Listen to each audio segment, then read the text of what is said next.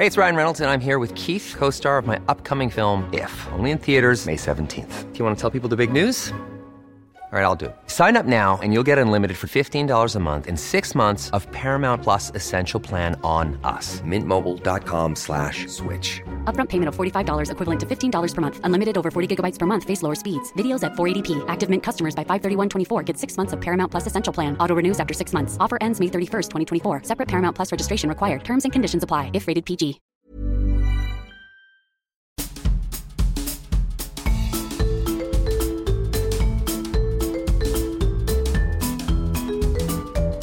Vous écoutez le podcast de So Sweet Planet. Je suis Anne Greff et je vous propose des rencontres autour des thèmes des droits humains, de la culture et de l'environnement.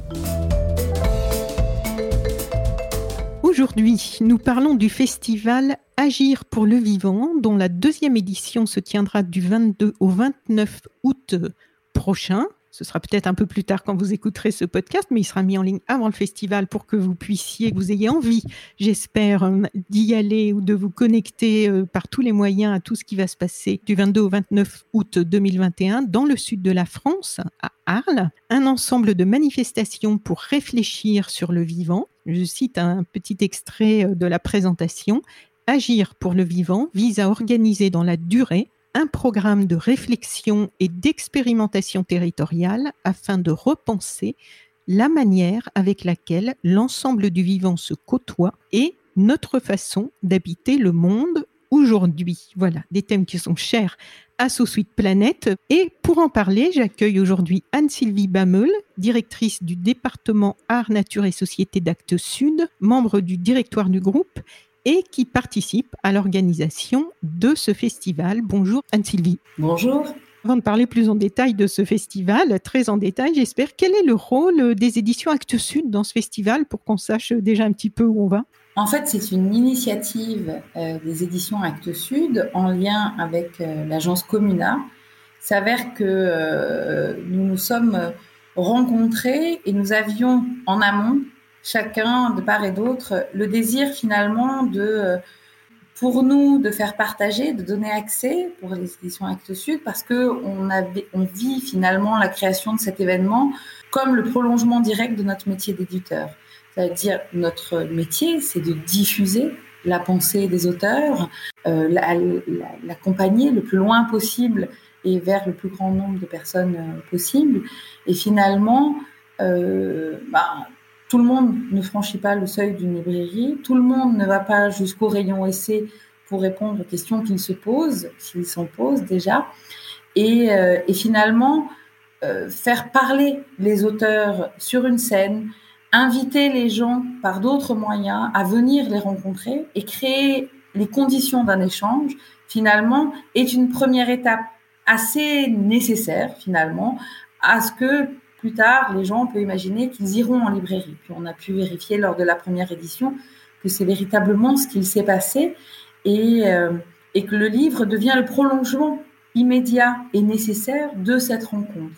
Et Alain Tulot, qui dirige la société Comuna, qui a déjà organisé lui aussi beaucoup d'événements, avait besoin aujourd'hui de créer un événement qui soit porteur de sens et qui, petit à petit, justement, pousse les gens dans une mécanique de réflexion, d'action qui soit plus ancrée sur le territoire aussi. Et là aussi, on se, rejoignait sur cette idée euh, territoriale parce qu'on est incarné, on appartient. Actes Sud est basé à Arles depuis Arles et sa région depuis sa, création et ce qui a fait d'ailleurs euh, voilà ce qui, ce qui est d'ailleurs une de ses spécificités mais c'est aussi montrer que d'une part on est un acteur ancré sur ce territoire que le territoire d'Arles en plus euh, aurait vocation à devenir véritablement, sur toutes les questions qui nous préoccupent, les hauts et les vivants, un territoire pilote parce que ben, on est en bordure de mer, on est sur un territoire méditerranéen. On a vu cet été euh, tout ce que cela induisait.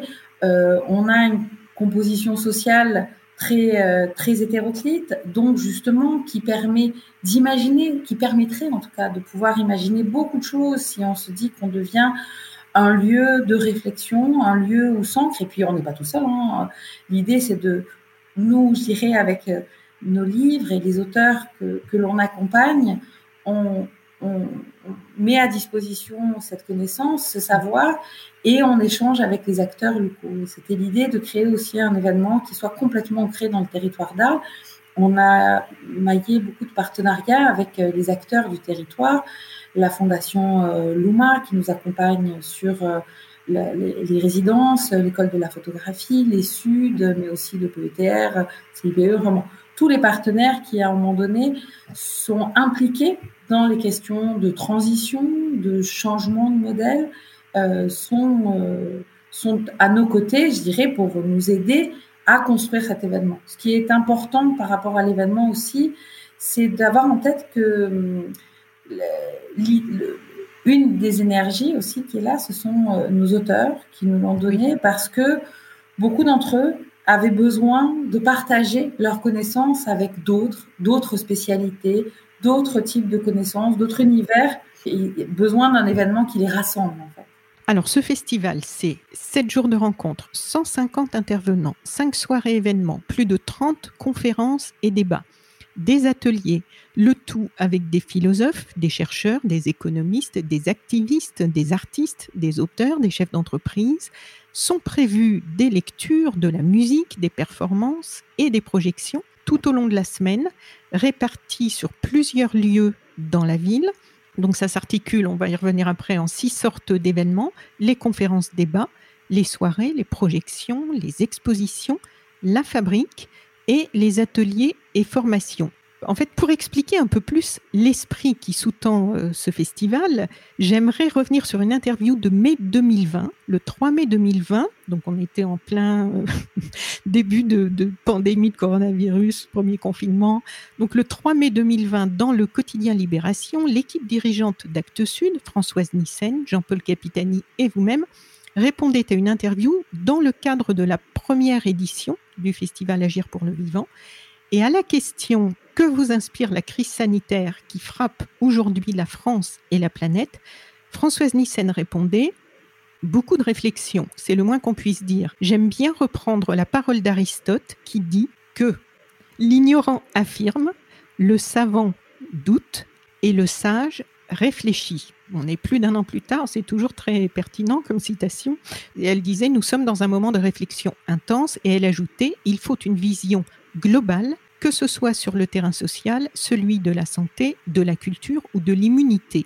Actuellement, on nous impose des tas de mesures, peut-être totalement justifiées, mais il s'agit une fois encore d'une pensée en silo, alors que l'on aurait besoin d'une interdisciplinarité parfaite. Sortir de cette pensée, de ce fonctionnement en silo, est-ce que c'est l'une des vocations de ce festival? Absolument, dans le sens où euh, un des moteurs de, ce festival aussi, c'est les, discussions qu'on a pu avoir avec les auteurs que l'on publie, qui euh, finalement, de plus en plus souvent, nous faisaient la remarque Ah, j'ai vu que tu publiais un tel euh, sur tel sujet, j'aurais besoin de le rencontrer parce que là, moi, je suis bloquée là-dessus si j'ai pas ça, et puis, et ainsi de suite. Et en fait, je crois que en tout cas pour ce qui concerne le, savoir et la recherche, en tout cas telle qu'elle s'imagine aujourd'hui aussi, il y a besoin de se sentir en communauté, mais pas communauté fermée, communauté ouverte et dynamique. Et qu'on a besoin, en fait, c'est comme si on avait une grosse marmite finalement et que euh, chacun vient déposer ce qu'il a, mais qui relève à la fois d'un savoir scientifique extrêmement pointu, qui relève d'une connaissance du vivant extrêmement fine et précise, qui va relever effectivement d'un savoir et d'un talent de manier l'écriture et les mots parce que il y a ce talent aussi de passer, d'être le passeur, et etc., etc. On parlait de la musique, on parlait de la philosophie, et finalement, je crois qu'aujourd'hui, on est tous en mode d'asphyxie parce que justement, il n'y a plus d'air qui passe entre les différents éléments et que chacun est dans, son, comme disait Françoise, dans un silo qui fait qu'en fait, ben, on tourne en rond, quoi. On est un peu un hamster dans chacun de leurs, euh, si on considère que chacun des domaines est une, est une roue dans laquelle on tourne. Alors, bon, il y a des mm. énergies, bien entendu, mais c'est vrai qu'il y a un besoin d'être ensemble. Et ce qui a été frappant lors de la première euh, édition d'Agir pour le vivant, c'est que les gens ont évoqué l'idée d'être apaisés par cet événement. Parce que d'un coup, bah, ils étaient en lien avec leur propre intuition, ce qu'on leur racontait n'était pas contraire à leur intuition, loin de là, voire même on leur disait, vous avez raison d'avoir cette intuition parce que, et d'un coup l'explication arrive. Et en fait, il y a un mécanisme qui se produit dans le cerveau qui est assez fabuleux, c'est-à-dire quand la connaissance vient confirmer votre intuition, bah, mécaniquement, vous gagnez beaucoup de confiance en vous-même. Une fois que vous avez de la confiance en vous-même, bah, vous pouvez réitérer le mécanisme d'avoir une intuition. Et la connaissance, vous allez pouvoir aller la chercher avec encore plus d'avidité parce que vous savez que potentiellement, elle va pouvoir, vous allez accepter d'être, d'infirmer ou de confirmer votre intuition. Mais vous savez que par moment, elle peut être juste, par moment, elle peut être fausse. Et finalement, par ce jeu de balancier euh, que l'on fait, ben, on construit une réflexion, des idées et surtout, et c'est ce qui nous importe, une action. C'est que d'un coup, on a la, capacité de passer à l'action. On a créé, vous me posiez la question par rapport à la rôle d'Acte Sud, on a créé cette collection euh, Je passe à l'acte, justement, avec euh, dans le prolongement de la collection du domaine du possible que l'on a créé avec Cyril Dion. Et c'était vraiment la conséquence directe de ce qui s'est passé à l'issue des projections du cinéma, des films, du film Demain. Les gens sortaient en disant bah, moi, j'aimerais beaucoup faire quelque chose, je veux me lancer, mais par quoi je commence, où je vais, qu'est-ce que je fais, je sais rien faire, on m'a pas appris, euh, je suis connectée à rien, je connais personne, enfin, tout ce qu'on peut se dire spontanément dans beaucoup de domaines. Et finalement, l'idée de ces, ces, petits livres, c'est 64 pages seulement, c'est un format très, très euh, calibré en quelque sorte, et c'est donner petit à petit aux gens l'accès à des exemples de gens qui, comme eux, ne bah, savaient pas forcément, ou en fait avaient un domaine de connaissances, et puis petit à petit ont avancé, ont construit, ont réussi, et ont défini des chemins de traverse finalement qui aujourd'hui commencent à devenir des chemins finalement qu'on espère qu'ils deviendront prioritaires. Donc voilà, c'est sous cette, cette dynamique de la réflexion qui ne peut pas provenir du je suis seul chez moi devant ma télé, devant mon écran ou à lire tout seul dans ma bibliothèque. Il y a besoin de d'échanger, d'être dans cette interdépendance que je mettrais en vis-à-vis de l'interdisciplinarité, parce que oui, on est interdépendants et qu'on a tous quelque chose à apporter dans, dans ce cheminement vers l'action, parce que c'est vraiment ce dont on a besoin aujourd'hui. Oui, c'est sûr. Et puis, moi, ça me fait penser aussi à la biodiversité, parce qu'effectivement, euh, tout est complémentaire, tout s'enrichit, et sans biodiversité, on voit que tout meurt. Quoi. Nous, les premiers, apparemment, bientôt, si, si on ne réagit pas. Euh, c'est, tout le, c'est toute la puissance de la permaculture et de ce qu'elle a pu, euh, et notamment le travail de, de Charles et Perrine Hervé qu'ils ont consigné dans ce livre absolument somme, Vivre avec la terre. Mais je dirais c'est un livre qu'on peut lire si on a envie de devenir maraîcher et il est fortement conseillé parce que ils ont ils partagent là le, tout ce qu'ils, le fruit de toute leur expérience, tout ce qu'ils ont acquis comme connaissance à, travers ce qu'ils ont fait, ce qu'ils ont lu, ce qu'ils ont rencontré. Là aussi, on voit bien que la connaissance provient de, beaucoup d'endroits. Et finalement, ils remettent la complexité au cœur même de la compréhension du vivant. Et finalement, nous aussi, on a besoin de remettre la complexité au cœur même de la compréhension de notre société. Et la biodiversité, finalement, quand on parle de biodiversité, on parle de complexité, mais elle est naturelle. Elle est, et puis, nous, on fait partie de cette complexité, et la complexité est constitutive de notre, de ce que l'on est. Donc, euh, au contraire, je dirais, il faut se nourrir de cette complexité et aujourd'hui, on est sous-alimenté en termes de, complexité, je dirais. Et, l'idée de ce festival, c'est aussi montrer que la complexité est tout à fait accessible, qu'il y a des gens qui ont, et qu'on appelle auteurs, qui ont un talent immense, qui par leur art du verbe, de, de, de l'association des mots, c'est d'un coup, bah, ils vous emmènent. Ils vous emmènent dans, d'une part, le désir de, de lecture, d'autre part, dans le désir de réfléchir, et puis petit à petit, J'utilise souvent cette image, mais c'est comme des bulles qui vont s'ouvrir dans le cerveau, et puis il y en a une, deux, trois, et d'un coup, c'est tout cet oxygène qui vient. Et, à partir de là, ben, on est capable de, voilà, d'alimenter une, de construire sa propre réflexion et son propre modèle. Oui. Et d'ailleurs, donc c'est justement ma question suivante. Reprenez euh, ce que vous venez de dire dans cette même interview euh, à Libération là en mai 2020. Vous, vous disiez quand un raisonnement s'est développé dans le cerveau, grâce à la réflexion, il devient évident et on ne peut plus repartir en arrière. Et c'est ce mécanisme-là qu'il faut amplifier. Certes, il faut passer par le politique, c'est évident, mais la société doit aussi s'emparer de ces sujets. Alors comment est-ce que ça se traduit concrètement au travers de ce festival? Qu'est-ce qui permet d'amplifier ce mécanisme de raisonnement qui se développe dans le cerveau. Il y a les rencontres, en fait, vous avez conçu justement plusieurs angles d'approche pour toucher les gens. Il n'y a pas que des rencontres avec des gens qui parlent, il y a aussi de l'artistique, il y a des ateliers. Il y a... En fait, c'est ça. C'est, je pense que euh, c'est ouvrir tous les, tous les ports de la sensibilité. En fait, on comprend par mille endroits différents les choses.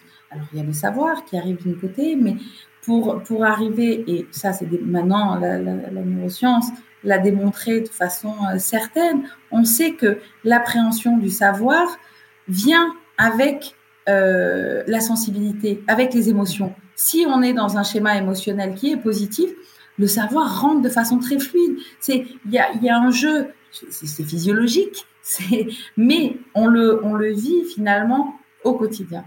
Et donc Parfois, on utilise, c'est Baptiste Morisot qui parle beaucoup de, ça, de crise de la sensibilité, et comme quoi finalement, ben, le fait d'être au contact des animaux, le fait d'aimer euh, la nature, les fleurs, c'est quelque chose qui est considéré comme un peu gnangnan quand même, euh, un peu, bon, vous êtes un peu sensible, hein, et avec euh, tous les guillemets qui, qui vont avec, soi-disant, bah, comme vous êtes sensible, vous n'êtes pas très euh, rigoriste en quelque sorte. Donc, quand vous n'êtes pas très rigoriste, vous allez manquer peut-être un peu de savoir. Il y a tous ces a priori finalement sur le monde sensible. Mais en fait, si on enlève le monde sensible, on enlève le vivant tout simplement. Donc, il y a besoin de rééquilibrer. Et en fait, la construction de euh, cette semaine-là, et c'est le fruit de, de nombreuses réflexions entre nous tous, mais l'idée était d'avoir un, une journée entière sur une thématique parce que c'est pas vrai qu'en une demi-heure, on va brosser tout un sujet et sortir de là, on sait tout et c'est bon, on sait exactement où on va. Non. L'idée, c'est de déjà, dans un premier temps et sur les premières éditions, c'était ce qu'on s'était donné comme objectif, brosser un état des lieux, où on en est de notre connaissance en fait, où on en est de notre être ensemble, où on en est de notre capacité justement à agir? Et en donnant une thématique à chaque journée, c'est des mhm. thématiques assez, assez larges, mais on arrivait systématique, on arrive systématiquement à faire dialoguer entre eux des gens qui n'ont pas l'habitude de se rencontrer. L'année dernière, sur la scène, on avait Gilbert Cochet, qui est naturaliste, Sébastien Blache, qui est agriculteur, et Baptiste Morisot, qui est philosophe. Cet entretien nous a amené très loin dans la connaissance justement du vivant, du sensible, de la complexité.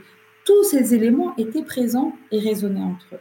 Et donc, ce que l'on va reproduire cette année est toujours sur ce même schéma. C'est créer des tables rondes finalement qui, où on n'est pas de même spécialiste en même spécialiste. On va justement créer des dialogues. C'est pas l'idée de créer la polémique ou la controverse de façon systématique, mais en revanche, des points de vue qui savent réfléchir sur le même sujet, qui peuvent réfléchir sur le même sujet et créer les conditions d'un premier débat. C'est pour ça que je dirais une édition amène une autre, parce que on va avancer au fur et à mesure des, euh, des rencontres. C'est à chaque fois un point de départ.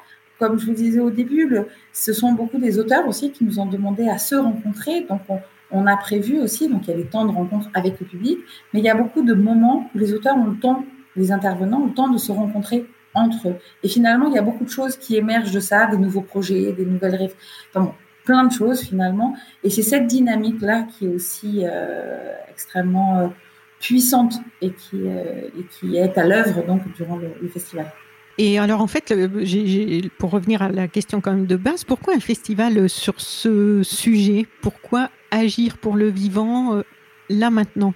En fait, je, le vivant, nous a, enfin, l'approche du vivant. Alors, euh, comment dire Les éditions Actes Sud sont finalement, depuis leur origine, les tout premiers ouvrages que la maison a publiés étaient justement sur euh, la condition des femmes euh, dans la vie paysanne, des questions liées à l'urbanisme, des questions vraiment là où on fait société, là où on vit. En fait, on est dans un schéma complexe d'interconnexion vivant. Et à partir de ce moment-là, l'étude du vivant devient finalement l'étude de cette interdépendance et donc de cette complexité. Et finalement, en mettant le vivant au cœur de nos questionnements, au cœur de nos réflexions, ben en fait, on a mis là ce qui constitue le cœur de notre raison d'être et, et, en tout cas des actions qu'on a envie de conduire. Et c'est aussi parce que finalement, parfois, on laisse les médias, ou en tout cas tout ce qui, le ronron, on va dire, parce que je ne vais pas pointer les médias en particulier, mais le ronron que l'on entend en permanence, le bruit qui est là de façon dominante, laisserait penser que bah, le vivant, bah, c'est une chose, et puis nous, on vit à côté, et on ne fait pas partie du vivant. Il y a l'homme qui est tout puissant, et puis le reste, et la planète, ça serait sympa qu'elle nous aide à vivre plus simplement, donc qu'elle nous apporte plus, qu'elle qu'elle réagisse mieux quand même à tout ce qu'on fait, et que là, vraiment, on est... Enfin, bon. et, euh, et en fait, bah, c'est remettre aussi l'homme au cœur du vivant, et je dirais un parmi tous, et on fait partie d'une chaîne, et c'est euh, Isabelle Delannoy, dans son livre L'économie symbiotique, qui montre finalement le rôle aussi de, l'être humain dans cette chaîne, parce qu'il a une capacité à faire accélérer l'information. Et quand on accélère l'information, ben, on amplifie les phénomènes. Donc je dirais, nous, en tant qu'éditeurs, ben voilà, on joue ce rôle de diffuseur d'informations et en espérant d'amplifier ce phénomène. Donc comme le vivant est quand même notre préoccupation euh, et, notre, euh, je dirais, un, domaine de, de, publication où on s'est particulièrement investi euh, depuis, la création. C'est vrai qu'on a beaucoup d'auteurs avec qui on a pu échanger, dialoguer, et puis on s'aperçoit, mais à chaque livre, nouveau livre que l'on publie, on s'aperçoit qu'on est, on est arrivé à un nouvel endroit euh, et on va partir de cet endroit-là pour aller encore vers un autre, et qu'à chaque fois, chaque livre est un voyage dont on ne revient pas, c'est certain. Euh, parce que bah, les phrases prononcées, les mots écrits viennent euh, se, se, se, déposer, je dirais, dans notre cerveau et vont faire matrice en quelque sorte. Ils ont cette, en eux cette énergie qui fait qu'à partir de là, on va construire une réflexion. Mais il faut arriver à constituer ce à partir de là. Et, c'est là où on a besoin à la fois de connaissance et d'émotions qui positives, joyeuses. Les gens euh, se sont considérés comme voilà. Enfin, il y a quelque chose, on a besoin d'être ensemble. Et c'est vrai que durant le festival, d'un coup, on a l'impression de, de faire un peu bloc comme ça, et c'est quelque chose qui est extrêmement agréable. Et puis c'est un bloc en plus qui s'élargit parce que toutes les conférences sont filmées, retransmises en direct. Donc euh, c'est ce qui nous a été imposé par la première session qui s'est placée effectivement euh, au moment où la région euh, Provence-Alpes d'Azur était en, aubergine foncée, je crois, en termes de, situation sanitaire. Et en même temps, on a réussi à faire cet événement en prenant toutes les mesures possibles pour qu'il se passe dans de bonnes conditions sanitaires. On a accueilli près de 3000 euh, personnes sur place. Et puis, ben, il n'y a pas eu un seul cas contact. Alors donc pour celles et ceux qui ne connaissent pas l'histoire d'Actes Sud, vous l'avez dit, il y a un lien avec Arles. Donc le festival aussi a lieu à Arles. Le lien entre Acte Sud et Arles, ça remonte à quand? Comment ça se concrétise dans, la vie quotidienne, en fait? Parce que vous avez des bureaux, euh, moi j'ai fait pas mal d'interviews d'auteurs, d'autrices d'Acte Sud, mais toujours sur Paris. Et en fait, la, maison mère, si je peux dire, est sur Arles. Donc il y a une vie d'Acte Sud à Arles qui va bien au-delà, en fait, euh, des livres, hein, si j'ai bien compris. Puisqu'il y a aussi euh, des cinémas, il y a des expos, il y a du spectacle vivant. Donc comment ça s'est mis en route tout ça? En fait, euh, Hubert Nissen, qui crée Actes Sud en 1978, avait quitté la Belgique et s'était installé au Paradou, qui est un petit village dans, dans les Alpilles. Et euh, Françoise Nissen, sa fille, le rejoint deux ans plus tard pour euh, participer à cette aventure, parce que pourtant de formation chimiste et urbaniste, elle, euh, les livres aussi étaient au, cœur de son, de son existence en quelque sorte, et donc le rejoint, suivi par euh, Bertrand Pi et Jean-Paul Capitani. Et donc et mhm. Hubert crée Actes Sud avec Christine Leboeuf, sa femme. Et donc ils sont tous les cinq euh, installé à, au Paradou. Et puis, ben, forcément, euh, le mas dans lequel étaient installés les bureaux devient un peu à l'étroit. Il s'avère que Jean-Paul Capitani avait, euh, en fait, avait sa famille, euh, notre famille, oui, avait, la famille. voilà, exactement. en fait, avait des, des, locaux qui étaient situés au bord du Rhône et qui étaient en fait l'ancienne laiterie mon, arrière-grand-père collectait finalement pour euh, la société Roquefort le lait des brebis de la, de la région et donc affinait euh, les, les, fromages là et les envoyait après dans les caves de Roquefort. Donc, c'était des lieux qui avaient été euh, malheureusement abandonnés et que Jean-Paul Capitani souhaitait réhabiliter en voulant y faire une librairie, un cinéma, un lieu de vie culturelle finalement.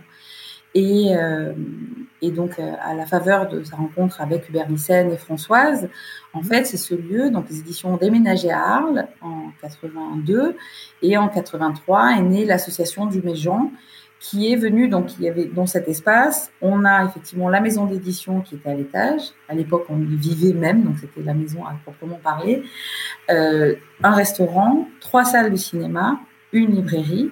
Aujourd'hui, il y a un hammam et en plus une ancienne chapelle qui avait été désaffectée, qui était l'ancien le lieu du syndicat des, des Mérinos, où était stockée la laine et donc euh, qui a été aussi racheté parce qu'il est mitoyen de, la, de, de, cet espace, où aujourd'hui se déroulent des expositions, des concerts. On a la chance d'avoir une saison musicale absolument phénoménale sous la direction de, de Jean-François Esser, euh, donc des expositions, des lectures. Effectivement, c'est un lieu de vie culturelle, mais alors vraiment avec des pluriels à tous les, à tous les étages, je dirais, qui, euh, qui permet de créer, je dirais, Arles on était loin de, loin de Paris, effectivement, mais euh, ça donne une qualité, une distance un peu par rapport au, bruit dont je parlais euh, tout à l'heure, parce qu'on est un peu plus loin, donc il arrive avec des échos un peu euh, décalés. Et finalement, ce lieu s'est posé comme un lieu de rencontre. Et finalement, a permis de, de faire venir à Arles énormément de gens qui, voilà, là aussi, on est sur le fruit de, de la rencontre et Actes Sud s'est créé. Et c'était aussi autour de ces rencontres. Et c'était aussi un de nos souhaits, euh, 40 ans, un peu plus de 40 ans après, de renouer finalement avec cet état d'esprit. Et euh, enfin, on n'a jamais perdu d'ailleurs, hein, mais le réaffirmer un peu plus fort parce qu'il est véritablement constitutif de notre, de notre ADN. Et, puis le monde a changé, donc euh, voilà.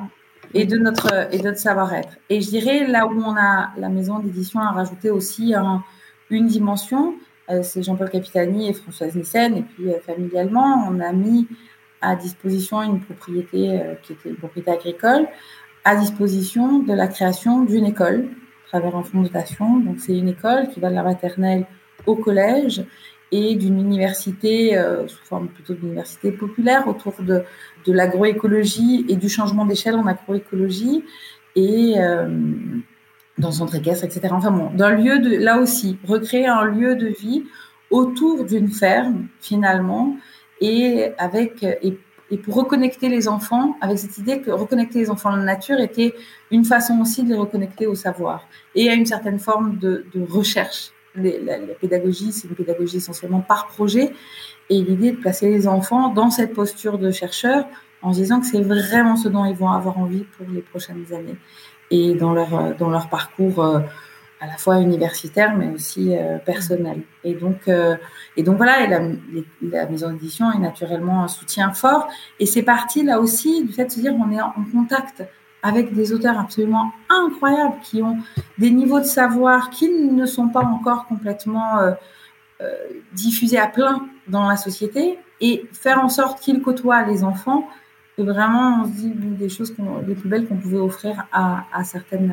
à, aux enfants qui sont cette école. Donc en plus, on est d'autant plus content que là, l'école va bientôt avoir euh, une centaine d'élèves. Donc euh, je dirais, euh, les débuts sont toujours compliqués dans un projet, mais finalement, enfin voilà, il a réussi à tenir. Aujourd'hui, l'école est conventionnée et, et donc et, et a trouvé son, a réussi à créer son mode de fonctionnement en lien entre les, enfants, euh, les professeurs et les parents. Et, euh, et ça crée, voilà. Et c'est vrai que au cœur de tout ça, c'est ce qu'on disait, c'est qu'au cœur de tout ça, c'est la rencontre, c'est créer des univers où on, on, multiplie les différences, on multiplie des environnements complexes, on multiplie l'accès à la biodiversité. Et là, et de là provient finalement euh, euh, l'émergence de nouvelles idées, de nouvelles approches, etc. On crée et il y a beaucoup de créateurs autour de nous.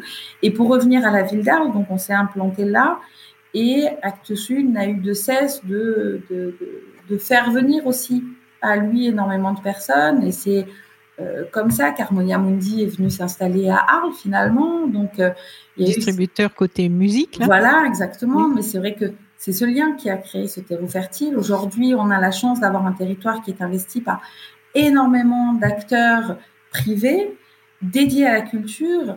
On a cette fondation, la fondation Noma qui vient de s'installer, qui a qui est déjà en cours d'installation depuis longtemps, mais qui vient là d'ouvrir ses portes.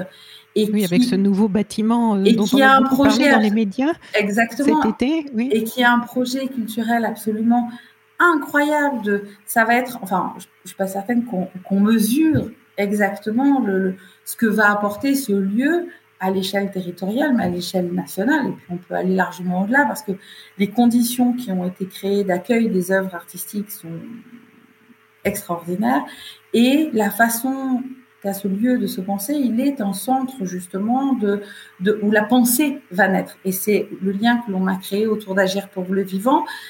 La Fondation Loma va accueillir ce qu'on a appelé la fabrique du vivant. C'est une partie des ateliers où justement beaucoup d'experts, de gens de plein d'univers différents ont eu envie, à travers euh, nos les différents partenaires que l'on a, de se poser pendant euh, deux jours, trois jours, une semaine, pour véritablement réfléchir, se, questionner comment un projet territorial se développe, pertinent et, euh, donc comment l'empreinte, comment calculer l'empreinte naturelle d'une entreprise, comment les mots ont un impact dans la transition, euh, des, plus jeunes aussi, à travers euh, des collectifs qui se, qui se mobilisent, qui ont, on a besoin de partager, on a besoin de réfléchir. C'est ces deux temps, en fait, cette dynamique-là qui est au cœur du, du festival.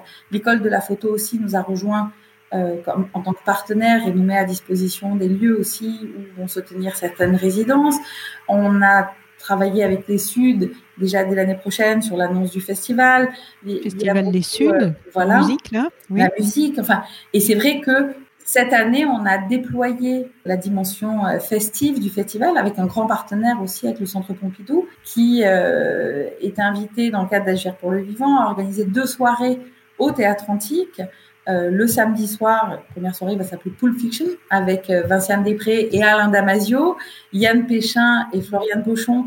Et alors là, ça va être une soirée extrêmement euh, immersive où les mots vont résonner et on va assister à une sorte de battle entre Alain Damasio, Vinciane Després, qui vont, où ils vont s'interroger dans leur, dans leur usage même des mots et des, des, concepts, des fictions qu'ils nous, qu'ils nous proposent pour nous faire avancer, nous interroger et une soirée autour de Bartabas et des imaginaires, c'est l'Observatoire des imaginaires qui vient euh, orchestrer euh, cette soirée. Et puis, on, a on aura la chance d'avoir euh, Cyril Dion aussi qui nous présentera son nouveau film qui a déjà été présenté à Cannes, mais qu'on aura en toute avant-première à Arles le, 27 août. Et, Animal. Animal. Et c'est vraiment un film là aussi qui, euh, avec tout le talent qu'a Cyril, c'est-à-dire que il est capable de nous mettre face à une réalité qui n'est pas la réalité qu'on aimerait voir parce que bah, elle, est, elle est contraire, elle est, euh, elle, les choses ne vont pas dans le bon sens, mais il va avec deux adolescents, Bella et Vipulan, à la rencontre de penseurs extrêmement inspirants et qui vont justement permettre, à travers tout le film, on chemine. Là aussi, on parlait tout à l'heure de voyage dont on ne revient pas. Ils font ce voyage dont ils ne reviendront pas. ils ne sont plus les mêmes après ce voyage. Ils partent avec beaucoup de colère, qui est la colère, on va dire, des, plus jeunes aujourd'hui. Elle est euh, légitime, on l'entend. Mm. Mais cette colère, parfois, si elle n'est pas alimentée par beaucoup de connaissances, elle va s'exprimer se, dans beaucoup de radicalité. Et là, et pas forcément être productif pour un avenir meilleur. Et là, il y a quand même quelques dangers, et on peut tirer un peu la sonnette d'alarme. Et on voit bien, et c'est ce que fait Cyril avec, enfin, ce qu'il a filmé en tout cas avec ces deux jeunes, c'est que, et ils nous l'ont dit d'ailleurs, c'est ce qu'ils en ont tiré comme apprentissage, c'est que en allant à la rencontre de ces penseurs, donc c'est Jane Goodall, c'est Philippe Descola, c'est Baptiste Morisot, François, euh, il n'y a pas François Sand, mais enfin il y en a plein d'autres et en fait, des discussions, ils arrivent avec beaucoup de questions, beaucoup d'interrogations, et finalement, de leur et à chaque fois, l'homme est considéré comme la pire des enjeux. Finalement, tout tout provient de lui, donc c'est le mal incarné, etc. Et en fait, de ces discussions, ben, on voit bien que ben là, en fait, les choses sont un petit peu plus complexes que ça, et que l'homme a un rôle à jouer dans la transformation. Et petit à petit, on voit ces adolescents, et la conclusion du film est absolument merveilleuse. Je, je la dévoilerai pas là, mais on, on perçoit tout ce cheminement. Et, véritablement, c'est la dynamique de ce chemin qui s'incarne à travers ce film, qui va, qui s'est incarné à travers Demain et qui s'incarne à travers le, festival et toutes les publications que l'on l'on publie. Donc, je reviens à la question que vous me posiez par rapport au territoire. c'est vraiment aussi l'idée de, voilà, on est un acteur du territoire arlésien. Alors, on a été obligé de délocaliser nos bureaux à Paris parce que bah, la communication reste parisienne et donc c'est quand même difficile de s'en extraire. Mais le cœur battant de la maison d'édition est effectivement à Arles et surtout, et on est un acteur de ce territoire l'idée est de partager avec les gens ces acteurs-là à la fois les connaissances que nous on peut publier, on les met à disposition, on réfléchit ensemble et puis après on, voit comment quels sont les prolongements. Mais on en est au tout début. Mais il y a une, il y a une, je dirais une, énergie, une tendance. On voit bien à, ce désir de se, de se connecter, d'échanger, d'être, d'être partenaire, chacun avec son identité, chacun avec son rôle particulier. Mais franchement, on ne sera pas trop de se mettre tous ensemble pour essayer de, d'envisager de, de faire bouger un choses. Et vous, dans votre parcours, comment ce sujet du vivant s'inscrit-il euh, dedans?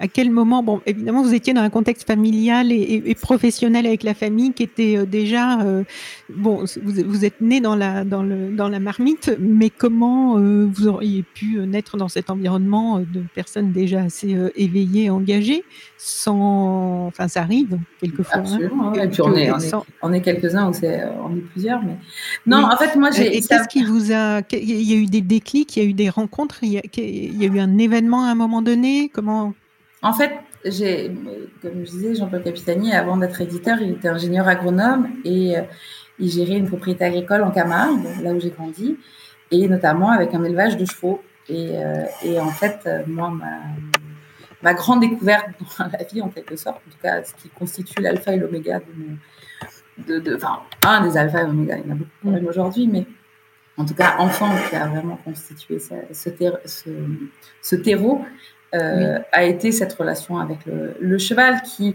et aujourd'hui, justement, c'est pour ça d'ailleurs qu'à l'école, tous les enfants montent à cheval parce que j'ai une conviction très profonde que dans cette, dans cette rencontre, dans ce dialogue que l'on crée avec un animal, un cheval, c'est 600 kilos, hein, quand on a 7 ans, euh, c'est très, très impressionnant. Mais finalement, on s'aperçoit qu'on n'est pas dans un rapport de, on ne peut pas être dans un rapport de domination. On ne peut être que dans un rapport de conviction et d'être ensemble. Et finalement. Et de sincérité. Et de sincérité, oui, parce que je vois le truc, pas, ça, il peut pas. Donc, oui, on peut euh, pas jouer, quoi. Il va vous renvoyer. Euh. et il va vous renvoyer très rapidement ce qu'il ressent à travers ce que vous exprimez. Donc, un jour où vous arrivez, vous êtes un peu énervé, vous êtes un peu.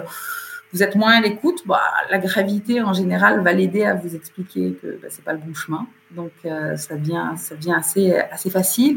Et puis en revanche, à contrario, quand on est vraiment connecté, quand on est vraiment présent, le cheval a un cœur tellement immense et généreux que ben, on sent bien qu'on pourra aller euh, au, bout du monde avec lui. Donc finalement, c'est dans cet équilibre-là qu'on apprend à cheval. Et je trouve qu'il y a un, enfin voilà, qu'il y a un apprentissage euh, extraordinaire et, euh, je dirais moi j'ai forgé ma, conscience et ma connaissance du vivant à travers ça et puis derrière ben, j'ai eu envie d'étudier l'économie parce que justement c'était pour moi le parallèle de la médecine et l'étude des flux qui font une société, qui font le vivre ensemble. Et puis, j'ai finalisé ça avec des études à Sciences Po et des études sur l'Union européenne qui, pour moi, était l'incarnation justement de comment arriver à créer les conditions d'un vivre ensemble vaste, large, qui permet d'intégrer toutes nos diversités. Mais voilà, en tout cas, ça, c'était mes, mes chemins de réflexion. Et après, bon, j'ai eu pas mal d'expériences professionnelles diverses et variées, mais qui aller toutes dans, cette, euh, dans ce sens-là. Et puis j'ai rejoint Actes Sud il y a, il y a 12 ans où, euh, voilà, où je bah, c'est forcément sur ces questions-là que je me sens euh, très, très à l'aise et très, très impliquée, très engagée aussi parce que, bah, voilà, convaincue qu'on a tellement de, tellement de choses à faire et que c'est en le faisant tous bien, bien groupés et, et dans, cette, dans cet échange, dans ce dialogue, voilà, qu'on arrivera à faire, à, passer des, à franchir des, marches, quoi, les unes derrière les autres. Non, mais c'est vrai que les livres nous donnent l'opportunité à la fois de, de publier des gens qui ont déjà produit une pensée et en même temps d'aller chercher euh, des, des auteurs ou en tout cas des gens qui ont déjà une connaissance particulière dans un domaine pour les inviter à écrire. Et c'est vrai que oui. dans le domaine des essais, on est euh, beaucoup dans cette, dans cette dynamique, mais on voit aussi que de plus en plus de romans, et on le voit dans notre entrée littéraire, la question du euh, réchauffement climatique, la question mm. de la relation à la terre, la question de la relation au savoir, au, climat, aux populations autochtones, s'invite de plus en plus dans les romans, dans notre fiction, parce que on va, la fiction est ce qui va nous permettre aussi à la fois de se projeter, de digérer, de comprendre. Les auteurs de littérature euh, nous donnent cette capacité, justement, on parlait tout à l'heure du sensible, mais là, si vous lisez Eldorado de Laurent Godet, euh, la question des migrants, vous ne la vivrez plus jamais de la même manière qu'en lisant un article de presse qui va vous énumérer le nombre de morts qu'on a récupérés sur les plages. Si vous voyez justement dans ce fil-là le travail d'un artiste comme Rachid Koraïchi qui crée justement un cimetière au large de la Tunisie pour accueillir ces, corps. Enfin, il y a tout ce, ce, lien entre le sensible et la connaissance qui fait que d'un coup, le monde sensible nous fait rentrer dans une connaissance qui devient, qui a un visage humain en quelque sorte. Euh, là, la rentrée littéraire, Wilfried Nsonde, qui a rédigé avec Stéphane Durand la toute première invitation d'agir pour le vivant, nous amène à travers son roman dans le, euh, en Sibérie sur les traces d'une reine africaine qui aurait été euh, enterrée sur les terres de Sibérie et qui, donc, qui questionne forcément euh, nos origines, mais il y a, qui questionne aussi le réchauffement climatique, la vie de ces populations autochtones. Et finalement, à travers une histoire qu'on va lire comme un polar, bah, il nous remet au cœur de ces, de ces questionnements. Et en nous y plaçant de cette manière, on est forcément euh, dans, une, euh, dans une dynamique de, de réflexion, de recherche, d'introspection. Et donc, on va faire finalement, par ce mécanisme d'introspection, on va faire le lien entre ce qu'on vit à l'extérieur, ce qu'on entend à l'extérieur et ce qu'on vit à l'intérieur. Et c'est vrai que cet équilibre-là, à travers les romans, euh, il y a quelque chose qui, se, qui vient se loger à un endroit encore différent de la, connaissance. Oui, c'est ça.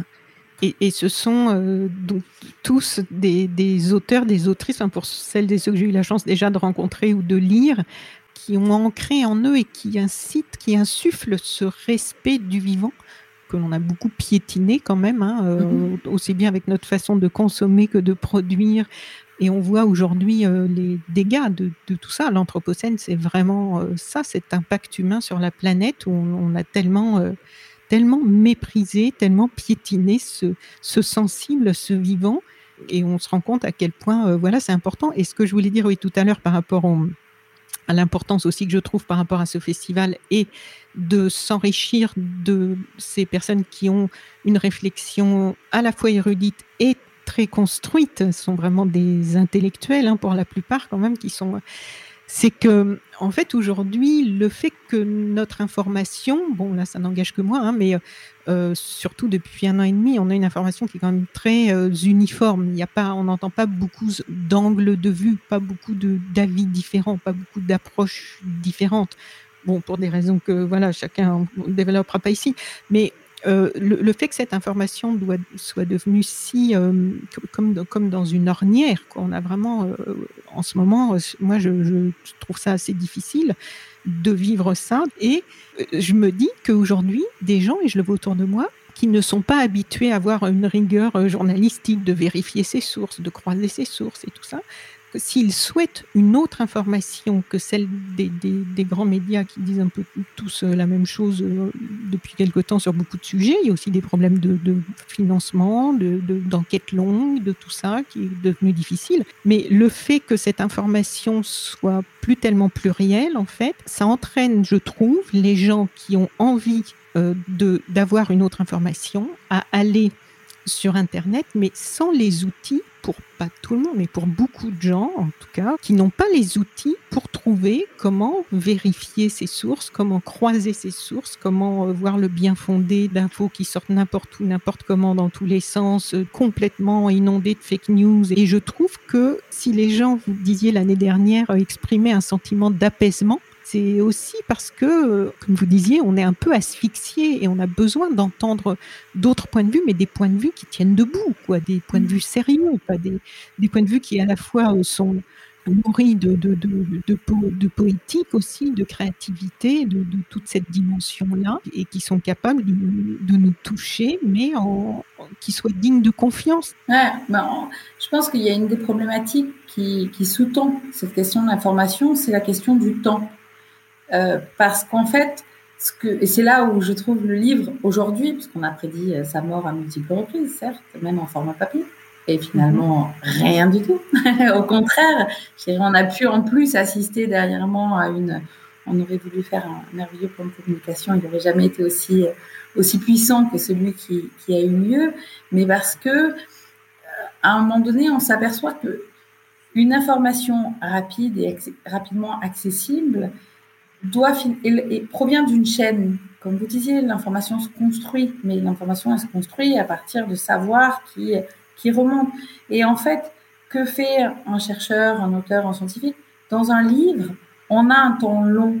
On va avoir un temps long pour s'exprimer, on va avoir un temps long pour construire un raisonnement, on va prendre le, lecteur depuis le point de départ, on va essayer d'être dans un point de départ qui constitue véritablement son point de départ et pas avoir des préalables et dire si vous avez besoin d'avoir lu toute la bibliothèque, euh, toute bibliothèque avant de commencer ce livre. Non, on va essayer de lui donner, en tout cas, dès le départ, les outils pour comprendre. Ça, c'est le point de départ. Et puis après, on avance et on chemine et, et progressivement. Et si, on, si en plus, on a la chance d'avoir euh, des auteurs, justement, qui ont euh, ce talent dans de l'écriture, ce talent, ce goût du verbe, du sensible, d'aller chercher tel mot plutôt qu'un autre, parce que tel mot a tel sens et qu'il n'est pas le même que l'autre, et que placé à côté d'un autre, ben, ça résonne pas de la même manière, et qu'on va pas... Enfin, tout ce qui fait le, le sel et le sens de la littérature.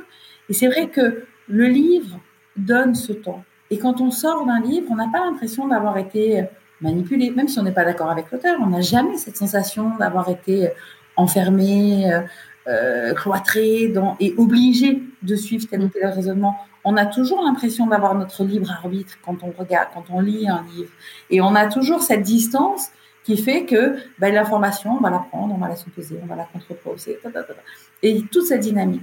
Et donc, c'est vrai que si on se déconnecte de ce savoir, d'un coup, l'information va elle-même s'appuyer sur des tout petits phénomènes. Donc, en fait, on ne cesse de réduire la, la, de chacune des informations. Donc forcément, au bout d'un moment, le château, ça devient un château branlant parce qu'on est dans une, dans une pyramide inversée. Donc, euh, ça, ça, ça. ça, vacille. Et donc, c'est là où on a besoin de remettre le livre au cœur de nos sociétés. Et donc, et c'est là où défendre les librairies qui sont au cœur même des villes constitue mais une des priorités absolues de notre temps. Mais là, sur le très court terme, on arrive vers des élections présidentielles, etc. On sait qu'on va être baigné dans une information aussi diverse et variée que possible, aussi probable qu'improbable, aussi véritable que, complètement fausse. Vraiment. Avec beaucoup de tension. Beaucoup de tension. Et on sait que les lieux du débat n'existent pas parce qu'ils sont artificialisés. En revanche, dans une librairie, par définition, sur le principe des offices, etc., tout arrive. Tout. Il n'y a pas de censure, il n'y a rien, tout arrive. Donc, à partir de ce moment-là, les librairies, en fait, constituent un lieu de débat absolument inouï. Et donc, ces lieux de débat, il faut vraiment les faire vivre au maximum. Et donc, oui, se rendre, se rendre service en achetant potentiellement euh, sur euh, les sites internet des librairies parce que c'est plus pratique, que je peux le faire à minuit c'est génial. Et tant mieux, c'est un vrai service.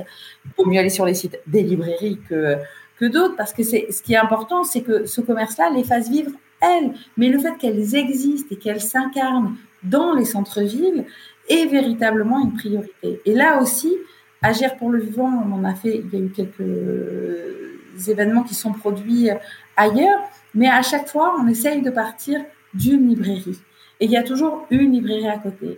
Et, euh, mais donc voilà, donc c'est vrai que la librairie est au cœur, au cœur de, de cet événement aussi. Et on l'a vu l'année dernière, à un moment donné, dans les conférences, au tout début, on a peut-être un petit peu, on faisait moins, moins systématique, de façon moins systématique. Puis petit à petit, on a vraiment présenté les livres de chacun des auteurs.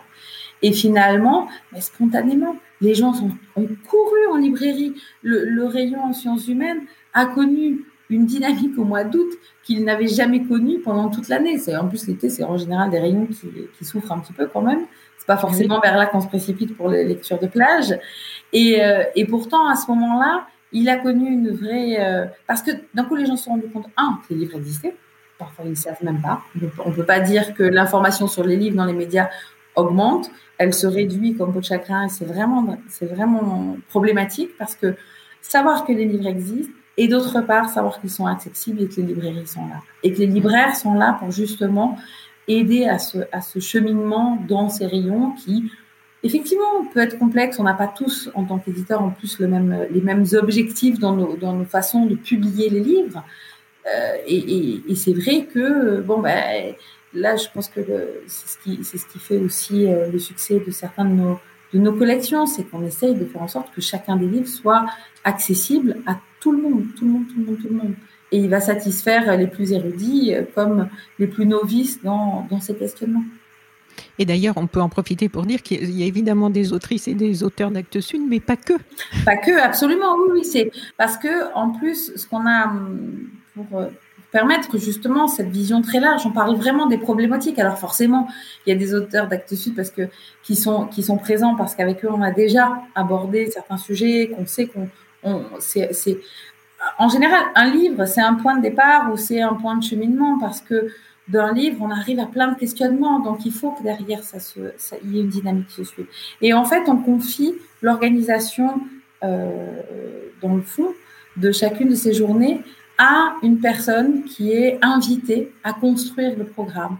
Et donc, euh, le lundi, c'est Stéphane Durand voilà, oui, euh, j'aimerais bien qu'on découpe un petit peu pour donner un, pour mettre l'eau à la bouche à nos auditrices et auditeurs avant de terminer, euh, que, que l'on voit un petit peu l'ensemble le, des journées, bah, pas trop détaillé parce que ça, ça va être très très long vu qu'il y a 150 intervenants. Oui, non, on va aller les grandes thématiques. Voilà, alors on va, ce que je vais peut-être faire, c'est détailler les différents formats qui sont proposés et après on rentrera dans les différentes euh, thématiques.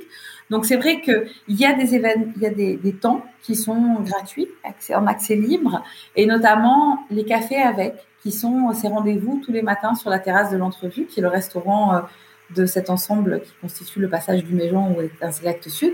Donc sur cette terrasse le matin, autour d'un café, finalement, c'est une rencontre qui va être euh, donc avec un, une, une personnalité euh, phare de, de l'organisation. Donc le, le lundi, ça sera avec euh, Wilfried Nsonde, mais on aura aussi Felwin Sarr.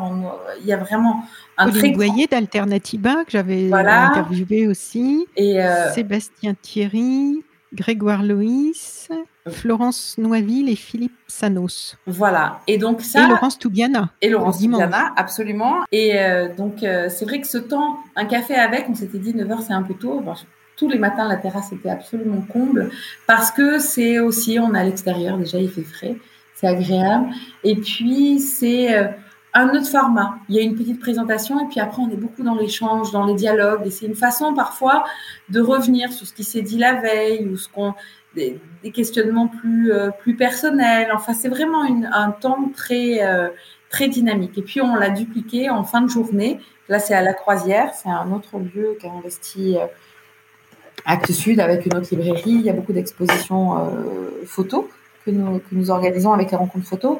Et, euh, et, là aussi, ça va être, il y a le, le temps de, euh, qui s'appelle les chroniques du vivant avec le quart d'heure. Voilà, on va enchaîner le quart d'heure. Ah oui, voilà, c'est en fin d'après-midi, ça. Voilà, avec l'association On est prêt.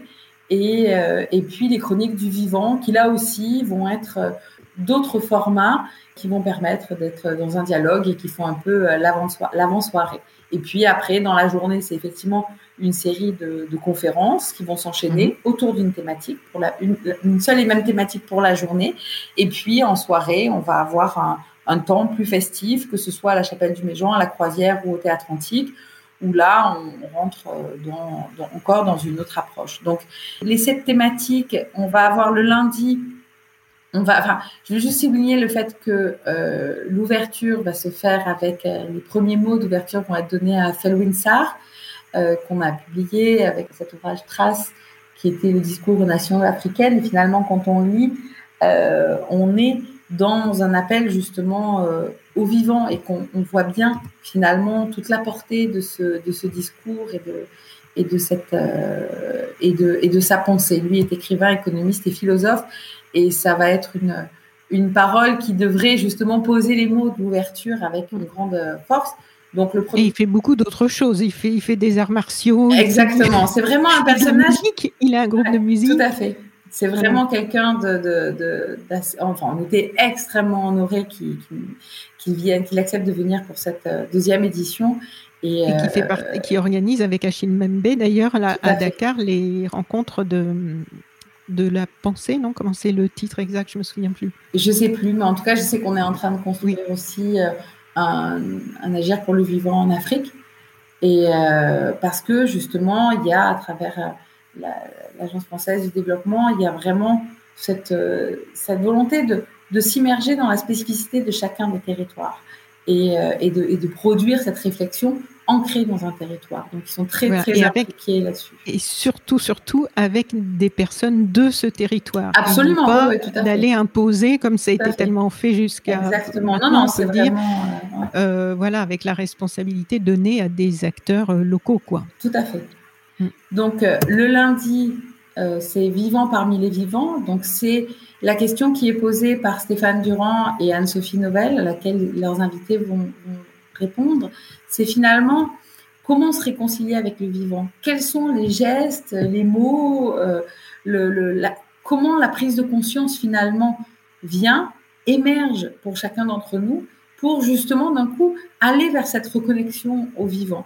Et euh, donc, euh, ils vont interroger toute la journée, donc Wilfried Nsonde en ouverture, après Estelle Zongmangal qui va interroger justement cette idée de regarder à travers les œuvres d'art, comment les artistes regardent, qu'est-ce que nous regardons à travers les œuvres des artistes, comment nous regardons la nature, qu'est-ce que nous regardons. il y a eu, avec Laurent Tillon, euh, qui lui aussi a une approche de, toutes ces questions avec une, immense sensibilité.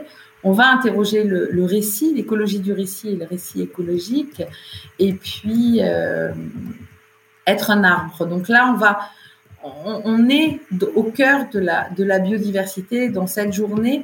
Et finalement, euh, Stéphane Durand a créé, euh, chez nous, a proposé de créer cette collection euh, Monde Sauvage, qui aujourd'hui connaît un succès très, très fort. Et en fait, la question qui est posée à travers cette, cette collection est celle de notre relation au vivant. Pourquoi on s'en est potentiellement dégagé, mais qu'est-ce qui, mais qu'est-ce qui fait qu'est-ce qui se passe quand je me reconnecte au vivant?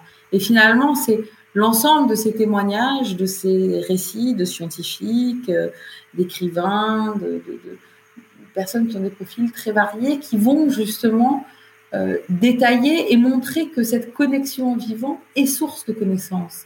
Euh, avant François Serrano, le spécialiste des cachalots, étudiait les cachalots depuis son bateau.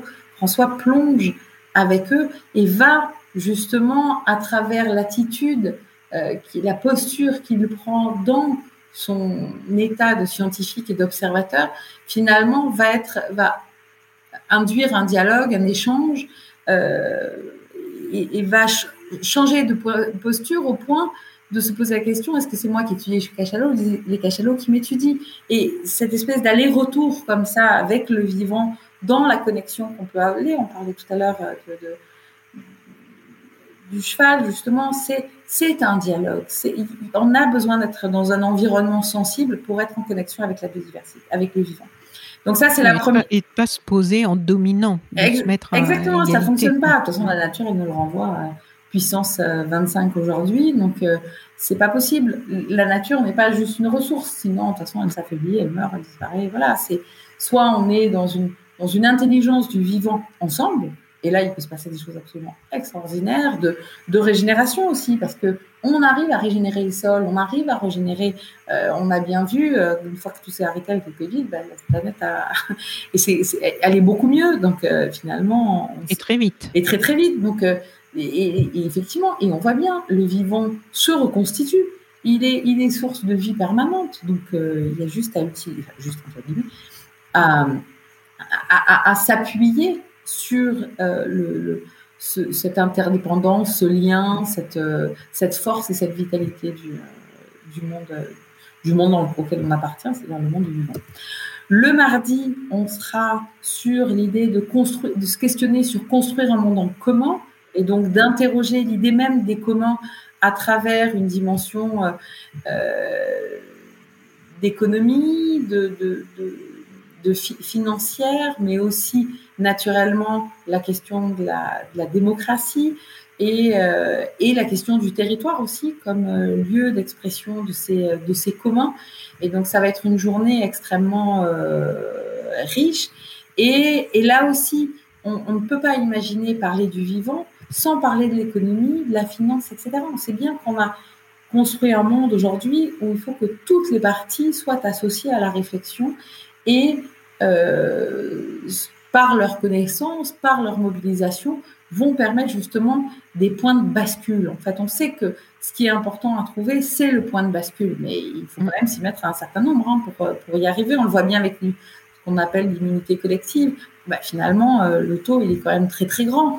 Donc, euh, donc voilà, comment on arrive à construire euh, ce monde en commun et où euh, donc là on a Dominique Bourg qui va intervenir, Raphaël Madvé, Michel François Delannoy, Laurent Roy, Sophie Soiton, Nathalie Stern, Philippe Zawati, Eva Sadoun et Achille Bembé qui vont venir tous participer et apporter justement leur, connaissance à, ce questionnement. Et puis Pauline Boyer fera effectivement euh, l'ouverture de cette euh, journée et on finira le soir. Voilà, donc là, on a vraiment des, des gens d'horizon qui, qui arrivent de, avec des, des, cultures différentes, avec des, des constructions différentes, mais en même temps avec beaucoup de choses en commun quand même. Donc euh, c'est, ça devrait être très intéressant, oui. Voilà, et le soir, Pierre Ducrozet et Rulieta Canepa nous propos, ont proposé euh, d'interroger différentes personnes pour savoir quand est-ce qu'a eu lieu ce moment de bascule, quand est-ce que la prise de conscience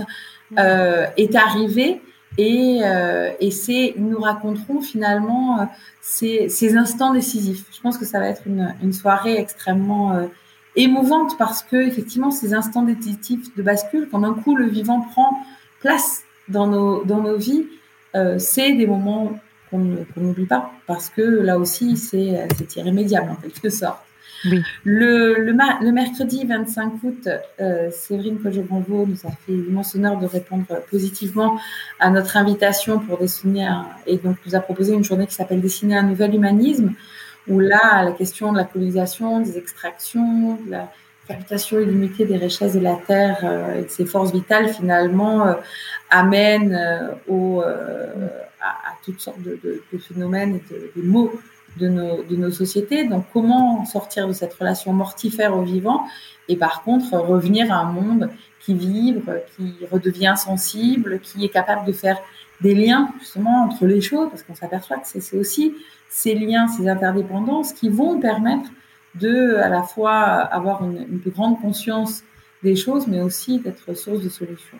Donc, euh, le café avec sera avec Felwinsar et les thématiques seront l'habité colonial, justement toujours à la Cachée Membe, euh, le temps du soin aussi, qui est un, sujet qui nous tient particulièrement à cœur, et euh, une thématique qui s'appelle humanisme animiste, et euh, où là aussi des artistes vont échanger avec des philosophes, des écrivains, pour arriver à, concevoir de façon large le, le monde du vivant finalement.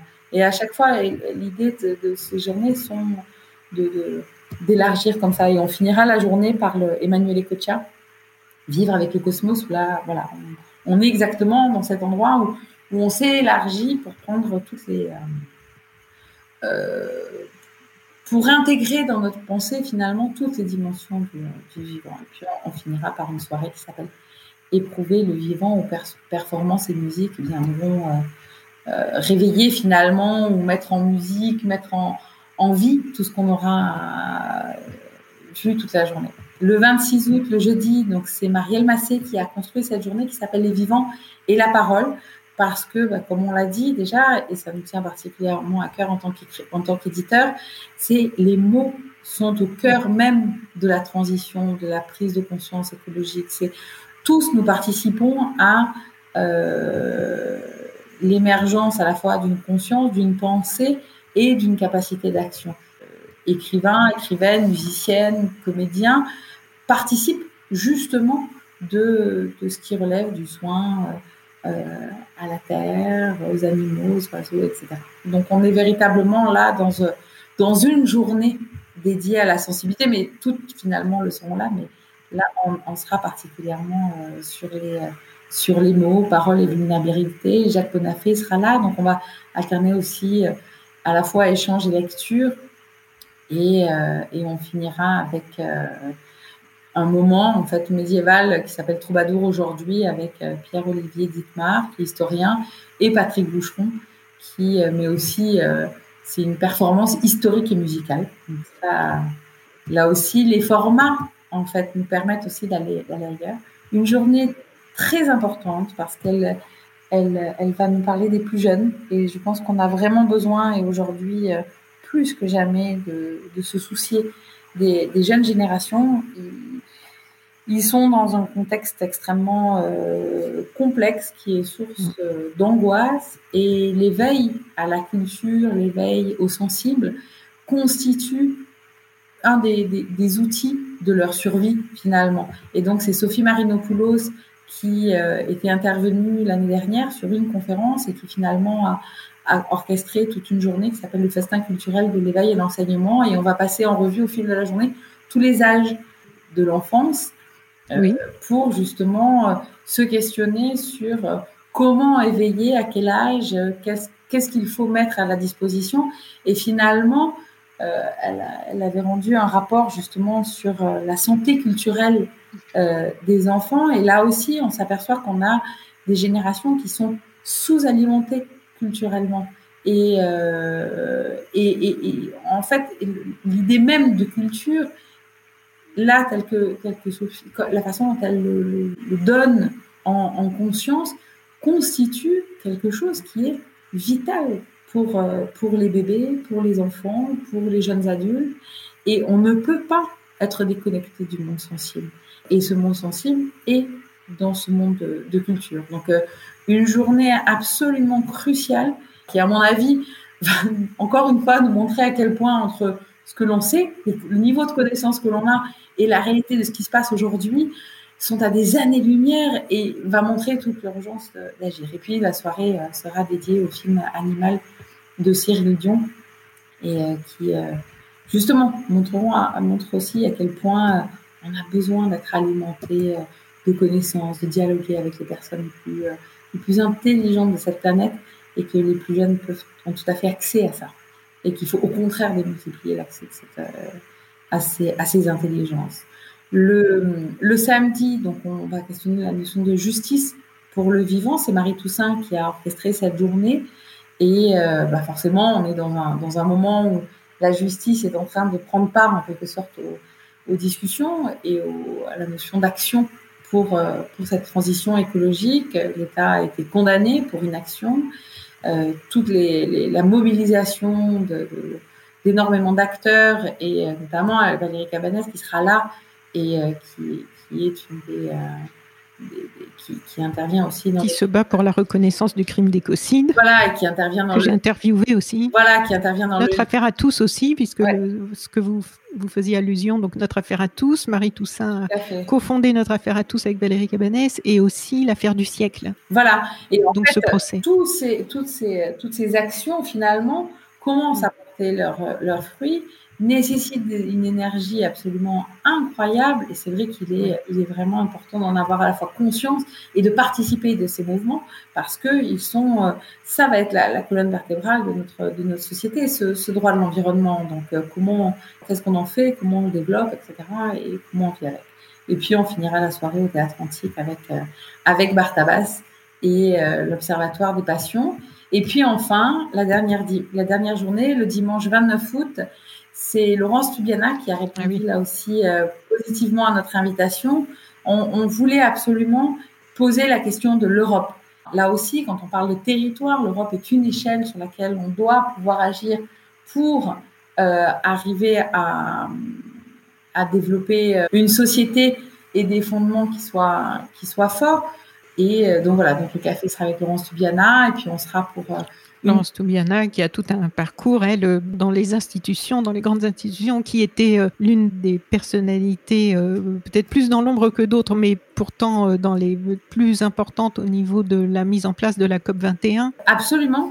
Et donc là, on va avoir une première conférence qui va s'appeler Pour une diplomatie verte avec euh, l'ambassadeur de France en Autriche, Gilles Pécou, Emmanuel Guérin qui est euh, euh, qui travaille façon très très étroite avec avec Laurence Tubiana, Corinne Lepage et Rémi Rioux de l'Agence française du, du, développement. Corinne Lepage, dont on vient de publier un ouvrage qui relate finalement ses 50 ans de combat pour le droit de l'environnement à travers 50 procès qu'elle a conduits et vraiment, franchement, c'est le meilleur polar qu'on peut lire cet été parce que c'est inouï en fait ce que ce que qu'on peut faire à cette à cette échelle et ce qu'il faut entreprendre. On parlait de créativité, mais euh, ces avocats-là sont d'une euh, créativité euh, inouïe pour arriver à faire plier les États, les multinationales, les contraindre à être dans l'action, arriver à contraindre le, droit. Enfin, il y a vraiment et, à des à des échelles justement qui doivent se situer au niveau européen pour être souvent pertinentes. Par... Et puis qui permettent de sensibiliser, parce que dans, dans les actions des, des, juristes ou avocates là qui se, qui se battent pour ce, euh, bah, pour tout ce que vous venez de dénoncer, mm. il, y a, il, y a, aussi toute cette dimension, comme notre affaire à tous, l'affaire du siècle, où euh, je les ai entendus dans les interviews, y compris, parce que j'ai fait deux interviews sur notre affaire à tous et une de Valérie Cabanès. Et en fait, euh, c'est évidemment le bon le résultat, mais parce que j'ai lu sur le net euh, depuis encore récemment là pour un, procès où l'État est, est, accusé et perd et les gens disent oui mais ils sont condamnés à payer mais au final c'est nous qui payons puisque c'est nous mmh. les citoyens l'État c'est nous les citoyens. Donc bon c'est vrai aussi.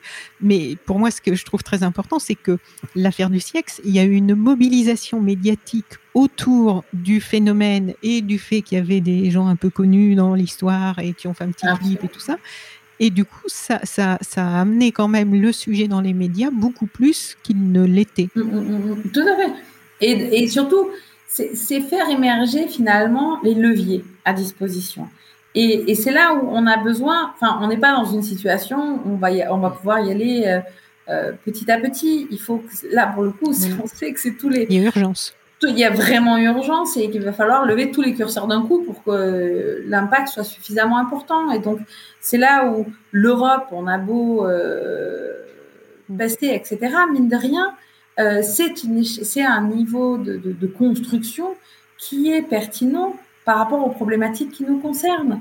Mais en plus, on voit que aujourd'hui, par rapport à un virus qui se répand sur toute la planète, euh, que si, euh, si, si dans un pays euh, le virus se répand moins et qu'à côté il se répand beaucoup, quels que soient les moyens qu'on emploie pour améliorer et pour faire qu'il y ait moins de gens qui soient contaminés, en tout cas, on voit bien aujourd'hui qu'avec la circulation des personnes et, et, dans tous les domaines, on est obligé de faire ensemble. Et si un pays arrête de polluer, prend des mesures drastiques et qu'à côté on a un pays qui continue à émettre des, des, gaz à effet de serre et à se comporter n'importe comment, on est aujourd'hui on est obligé de faire ensemble. Donc euh, absolument. et puis surtout de, croire... penser au niveau européen, c'est indispensable. Et de croire qu'on pourrait faire les choses seuls est un leurre absolu parce que de toute façon, les interdépendances, comme vous le soulignez, elles sont là. L'agriculture aujourd'hui, elle est ni française ni allemande. Notre agriculture, elle est européenne. Donc, tout ce que nous mangeons se constitue à l'échelle de l'Europe. Donc, si on veut penser à une agriculture, elle ne peut qu'il soit euh, régénératrice, qui soit bénéfique pour la biodiversité, elle doit se penser à l'échelle euh, européenne.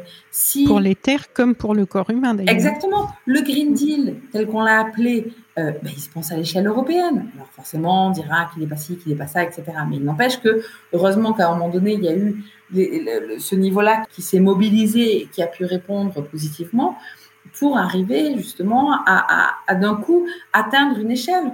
On a mis en place l'euro sans politique budgétaire. Bah, ce Green Deal constitue l'embryon de notre politique budgétaire au niveau européen. Et quelle est une tendance verte Bon, bah, il était urgent que ce le soit. On va, on souhaiter qu'il soit très, euh, très fortement axé sur ce sujet. Il y a énormément de choses à, faire. Et donc voilà, c'est toutes ces questions. On va, on va clore sur cette dimension européenne parce que d'un coup, là aussi, le champ s'élargit. On est parti euh, du territoire, de son ancrage. Et, finalement, à chaque fois, on est dans, de toute façon, on, ne cesse d'étudier cette idée du vivre ensemble. Et à chaque problématique, on va dire, il faut trouver le, bon, le bon niveau de, de, société et où on fait société ensemble et à travers quoi, quelles valeurs et quels outils. donc, voilà, c'est tout ce que l'on va interroger durant, euh, durant cette semaine. Et aussi avec, donc, euh, vous en avez euh, parlé, mais je voulais le rappeler quand même, le, je trouve très important, la fabrique et les ateliers parce que du coup, c'est pas juste des réflexions, même si les réflexions sont primordiales et sont à la base de tout, mais il y a aussi des laboratoires avec euh, plusieurs euh, groupes qui vont travailler pendant quatre jours, voilà, plus d'une vingtaine d'experts et de porteurs de projets, afin, je reprends le texte de présentation, afin de mener une réflexion sur les nouvelles manières d'aménager et de penser les territoires autour du principe de solidarité écologique. Et donc là, c'est vraiment le terrain, le concret. Absolument. Et c'est aussi une des spécificités, je dirais, je pense, euh, en tout cas qu'on a souhaité d'agir pour le vivant, c'est que cette fabrique, finalement, implique énormément tous nos partenaires. Ce festival euh, se, construit à travers, effectivement, des, euh, se finance à travers différents partenariats. Et en fait, tous nos partenaires ont souhaité être acteurs, finalement, dans le cadre de cette semaine, mais être acteurs en se mettant euh, un peu dos au mur de cette réflexion. On s'aperçoit qu'en fait, euh, parmi les acteurs de notre société euh, économique, financière, communication, etc., le monde de l'entreprise, mais même le monde des institutions, les niveaux de conscience et les niveaux d'action sont extrêmement différents d'une entreprise à l'autre, d'une institution à l'autre, etc.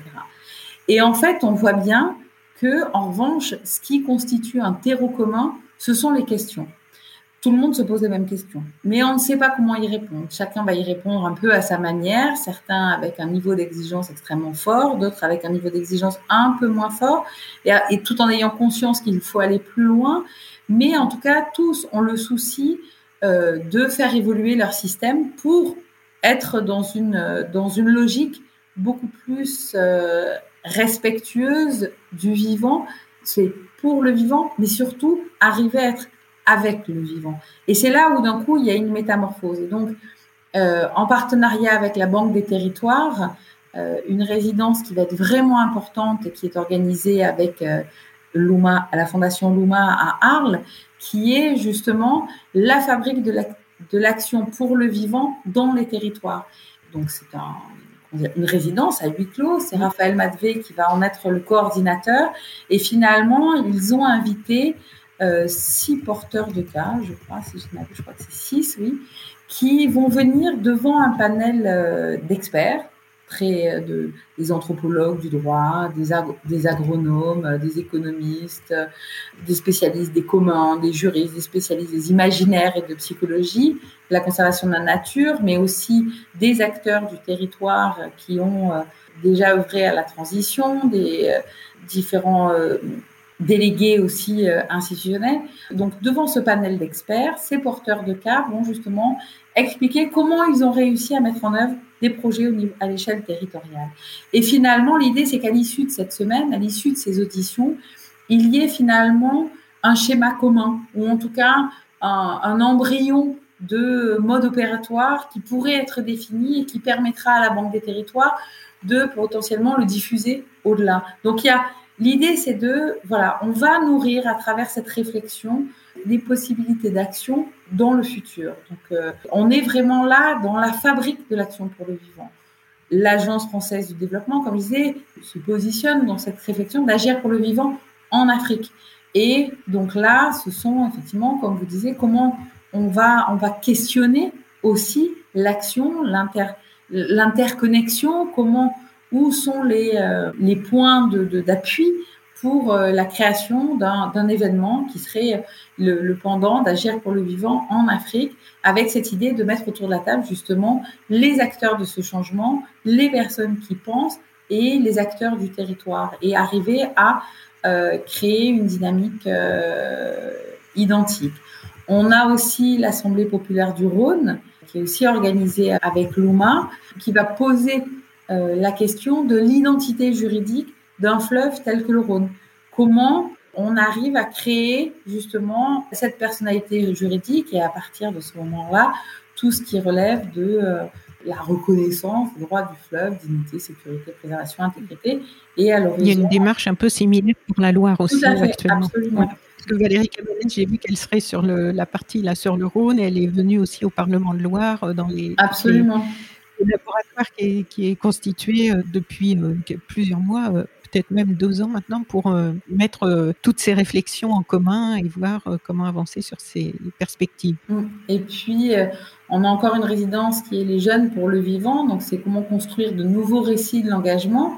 Donc, ça, c'est un atelier qui se ces ateliers sont à huis clos, hein, mais ça tiendra à l'École nationale de la photographie. Et là aussi, on voit bien qu'il y a une jeunesse qui a envie de se mobiliser, qui a envie de se faire entendre, qui a envie d'action, qui a envie qu'on arrive à ce point de bascule. Et là, c'est réunir 25 jeunes militants et artistes pour forger collectivement justement un nouveau langage de, l'engagement. Parler, les mots sont au cœur de notre, de notre sujet. Et puis, un atelier qui est, euh, auquel participent euh, tous, les, tous les partenaires, Agir pour le vivant, qui s'appelle l'atelier L'empreinte naturelle des entreprises et des organisations, que l'on fait en partenariat avec l'Institut des futurs souhaitables, où justement on se pose la question de cette empreinte naturelle, comment on la mesure, comment on agit dessus, comment on peut créer des dynamiques positives de euh, création de valeur économique, mais de régénération aussi, de modèles de, formation, de voilà, tout ce qui permet d'imaginer, euh, de contribuer finalement à des prospérités partagées, de la créer, de la, en fait, créer un tissu économique qui s'appuie sur ce vivre ensemble, qui s'appuie sur cette biodiversité, enfin qui s'appuie, qui s'auto-appuie en quelque sorte, où, vraiment tout est, tout est, on prend conscience de cette interconnexion et de, de cette nécessité d'aller vers des modèles qui visent à la régénération. On peut être dans une dynamique, le vivant et dans une dynamique de croissance. La décroissance n'existe pas à l'échelle du vivant finalement, ou en tout cas, parce que ben voilà, une graine va pousser, va se développer, va croître, va se démultiplier. Donc cette idée de croissance, elle existe dans, dans la nature, elle est là, elle est naturelle. Ce qui n'est pas naturel, c'est le phénomène de destruction pour croître. Donc, comment on arrive à créer des économies qui soient circulaires, régénératrices et qui finalement mais au bénéfice de, tous. Et puis, euh, donc voilà, donc on est dans cette, dans cette logique de définir un corpus d'agir au niveau de l'entreprise, d'un corpus de mesures qui permettrait d'agir pour le vivant et d'accompagner aussi les entreprises là-dedans. C'est un atelier qui a démarré l'année dernière et qui se poursuit euh, tout au long de l'année et l'idée, c'est d'accompagner euh, chacune des entreprises sur le temps long dans cette prise de conscience et le développement d'une action spécifique. Voilà, grosso modo, j'ai fait le tour du programme. un grand tour puisque c'est très riche. Anne-Sylvie Bamel, un grand merci d'avoir pris le temps de nous expliquer tout ça, à la fois le fond et la forme, c'est-à-dire vraiment ce qui sous-tend les, toutes les idées que pourquoi vous avez voulu créer ce festival, pourquoi c'est important qu'il ait lieu aujourd'hui et puis euh, de nous avoir expliqué un petit peu tout ce qui allait se passer pour nous mettre un peu l'eau à la bouche et donner envie d'aller euh, soit écouter sur place, soit euh, rejoindre. Il y a un site, hein, un site dédié, Agir pour le vivant, sur lequel il y a pas mal d'informations, à la fois pour ceux qui veulent venir assister au, au café, aux rencontres, aux débats, aux soirées, à tout ce qu'on a évoqué. Et c'est vrai qu'on s'est aperçu l'année dernière que des gens qui étaient venus, qui avaient prévu de venir pour une journée ou deux, beaucoup ont dû changer leur billet de train et réservation d'hôtel pour rester euh, toute la semaine parce qu'en fait, une fois qu'on commence, c'est vrai que c'est un, c'est un continuum de pensée qui est, qui est extrêmement euh, Ils y ont pris goût. positif et qui fait beaucoup de bien. Oui, mais c'est cet aspect euh, vivant lui-même du festival, je pense aussi, qui est ce que j'avais interviewé juste Pierre Ducrozet mm-hmm. pour son roman Le Grand Vertige. Et en fait, il rentrait juste d'agir pour le vivant. Oui, absolument. Et il était emballé. Vraiment, il était, c'était un bon ambassadeur. Mais c'est vrai qu'il s'est passé quelque chose de très très fort l'année dernière avec euh, tout, tout le monde. C'était vraiment un, événement qu'on a tous partagé, euh, public, intervenants, organisateurs. Euh, voilà. ça fait partie de Il faut dire qu'il y a, un bouillonnement intellectuel euh, déjà de toutes ces personnalités qui se rencontrent et qui interagissent et qui sont déjà toutes exceptionnelles euh, prises individuellement. Mm. Et puis le lieu, Arles, faut quand même le rappeler pour euh, ceux qui nous écoutent de loin, qui connaîtraient pas, c'est quand même une ville magnifique. Aussi.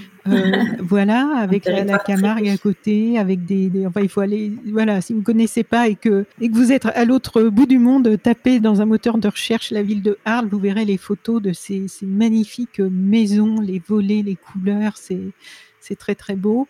Et puis il y a toute une histoire aussi. Donc la ville en elle-même, il y a euh, voilà, il y a tout un tas d'énergies là qui cohabitent pendant une semaine, qui sont euh, qui sont porteuses. Et puis on en a vraiment besoin en ce moment, qu'on a besoin euh, de, pas seulement de réfléchir, mais d'avoir des réflexions qui ouvrent des nouvelles perspectives.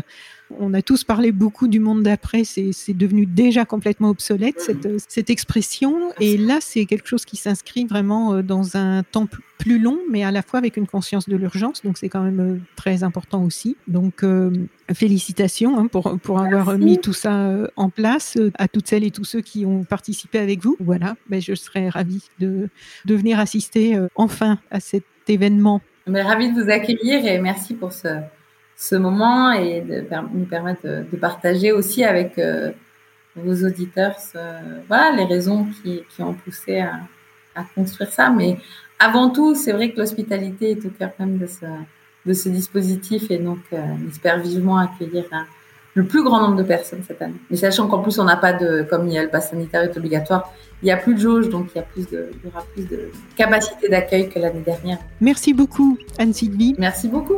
Bonne continuation euh, jusque-là. J'imagine qu'il y a encore des préparatifs jusqu'au dernier moment. Mmh, forcément. Et donc à très vite. À bientôt. Merci beaucoup. Merci beaucoup. Au revoir. Au revoir.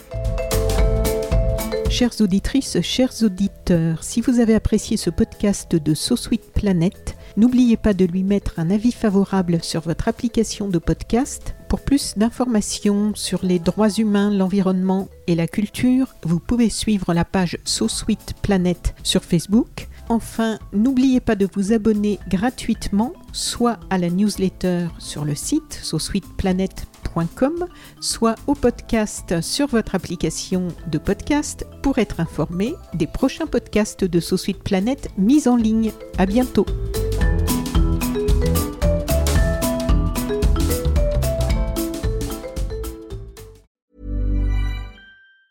Planning for your next trip? Elevate your travel style with Quince. Quince has all the jet-setting essentials you'll want for your next getaway, like European linen premium luggage options, buttery soft Italian leather bags, and so much more. And it's all priced at 50 to 80% less than similar brands. Plus, Quince only works with factories that use safe and ethical manufacturing practices. Pack your bags with high-quality essentials you'll be wearing for vacations to come with Quince. Go to quince.com slash trip for free shipping and 365-day returns.